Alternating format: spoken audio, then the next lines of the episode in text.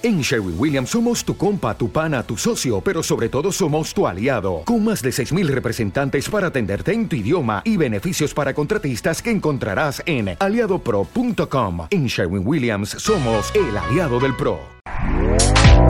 Este podcast forma parte de Evox Originals. Disfruta de este avance. ¿Sabes que cada vez son más las empresas que comparten sus productos a través de los programas de podcast? ¿Tienes interés en que se conozca tu obra y la compren cientos de oyentes de todo el mundo de habla hispana? Este espacio está reservado a que des a conocer tu obra. Una mención en este programa va a ser escuchada por miles de oyentes semanalmente. No dejes pasar esta oportunidad. Ponte en contacto conmigo y lo hablamos. Por supuesto que llegaremos a un acuerdo que seguramente te va a resultar muy positivo. No esperes más. Creo el texto de la mención, lo revisamos, lo grabo y ¡eh voilà! Lo empezarán a escuchar en más de 70 países, la mayoría de habla hispana. Mi web www.javiermatesanzlocutor.com Solicita tu presupuesto o contacta conmigo. Te estoy esperando y estaré encantado de colaborar contigo.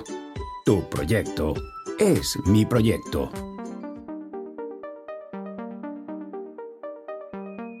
Si vas a una biblioteca, seguro que no sabes qué libro leer. Hay tantos. Pero en nuestro baúl de libros tenemos justo ese relato o esa novela que sí te gustaría escuchar. Por eso estamos continuamente buscando relatos que sean propicios para ti. Ah, por cierto, soy Javier Matesanz y estoy leyendo para ti desde Madrid, España. Ahora te pido que te sientes o te tumbes, que apagues la luz, que te pongas los auriculares y escuches lo que te voy a contar con los ojos cerrados.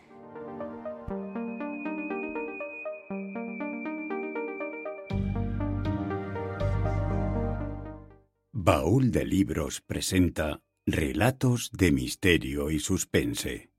Hoy presentamos El horror de Reed Hook, escrito por Howard Philip Lovecraft.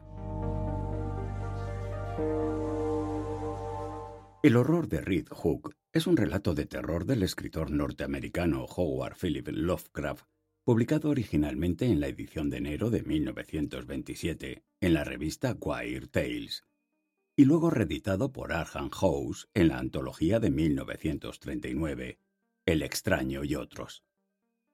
El propio Lovecraft nos da una pista sobre el horror de Reed Hook en una carta a Clark Aston Smith, en donde expone algunas de sus ideas menos progresistas. ¿La idea de la magia negra existe secretamente hoy en día? ¿O qué diabólicos ritos antiguos persisten en la oscuridad? Es algo que he usado y que volveré a usar. Cuando leas mi nuevo cuento, El horror de Reed Hook, verás que hago uso de la idea en relación con las pandillas de jóvenes holgazanes y los rebaños extranjeros de aspecto maligno que se ven por todas partes en Nueva York.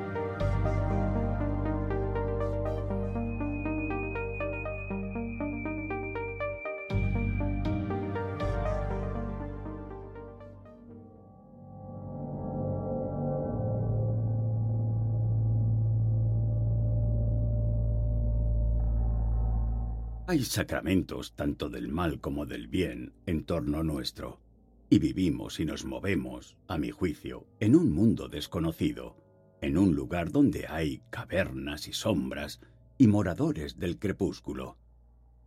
Es posible que el hombre pueda a veces retroceder en el sendero de la evolución, y creo que hay un saber terrible que no ha muerto todavía. Arthur Machen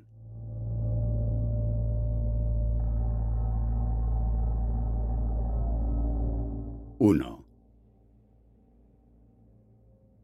No hace muchas semanas, en la esquina de una calle del pueblo de Pacecock, Rhode Island, un peatón alto de constitución fuerte y aspecto saludable dio mucho que hablar a causa de su singular comportamiento. Al parecer, había bajado por la carretera de Chipichet y al llegar a la parte más densa, había torcido a la izquierda por la calle principal, donde varios bloques de modestos establecimientos dan cierta impresión de núcleo urbano. Al llegar allí, y sin causa aparente, manifestó su singular comportamiento. Miró un segundo de forma extraña hacia el más alto de los edificios y luego, profiriendo alaridos aterradores e histéricos, inició una frenética carrera que concluyó cuando tropezó y cayó en el cruce siguiente. Unas manos solícitas le recogieron y le sacudieron el polvo, descubriéndose entonces que estaba consciente, físicamente ileso, y claramente repuesto de su repentino ataque de nervios. Murmuró unas avergonzadas explicaciones sobre cierta tensión que había soportado. Se encaminó con la cabeza gacha hacia la carretera de Chipichet y emprendió el regreso sin volver la vista atrás ni una sola vez. Encontraron extraño que le sucediera a un hombre tan corpulento, robusto y de aspecto tan normal un percance semejante. Extrañeza que no disminuyó al oír los comentarios de uno de los mirones, que le había conocido como el huésped de un conocido lechero de las afueras de Chipichet. Resultó ser un detective de la policía de Nueva York llamado Thomas F. Malone, el cual se encontraba disfrutando de un largo permiso para someterse a tratamiento médico tras un trabajo excepcionalmente arduo en un espantoso caso local de dramáticas consecuencias. Varios edificios de ladrillo se habían derrumbado durante una redada en la que él había participado. Y hubo algo en la mortandad general entre detenidos y compañeros suyos que le había horrorizado de manera especial. A causa de ello, había adquirido un horror agudo y anómalo a todo edificio que se pareciese siquiera remotamente a los que se habían derrumbado, de manera que al final los psiquiatras le prohibieron contemplar cualquier edificio de ese tipo durante algún tiempo. Un médico de la policía tenía familia en Chipichet.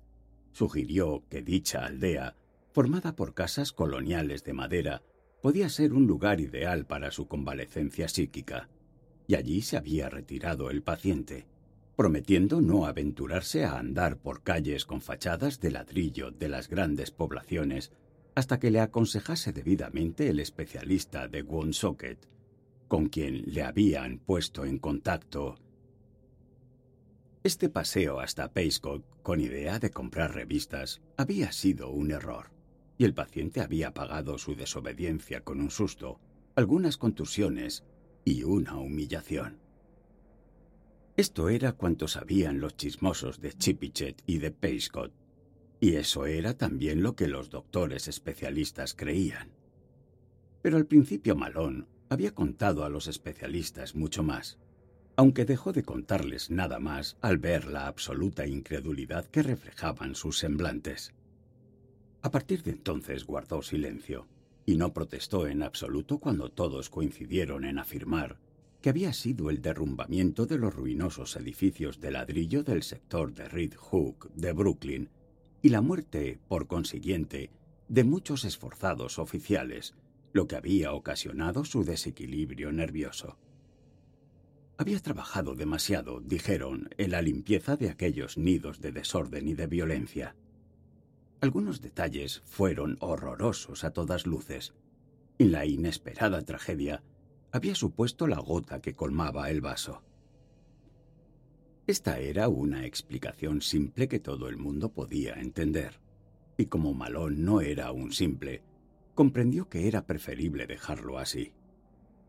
Hablar con unas gentes sin imaginación de un horror que escapaba a toda concepción humana de un horror que se cobijaba en casas y en edificios y en ciudades invadidas por el cáncer y la lepra de una maldad venida de otros mundos, habría sido invitarles a que le encerrasen en una celda acolchada en vez de permitirle un descanso temporal.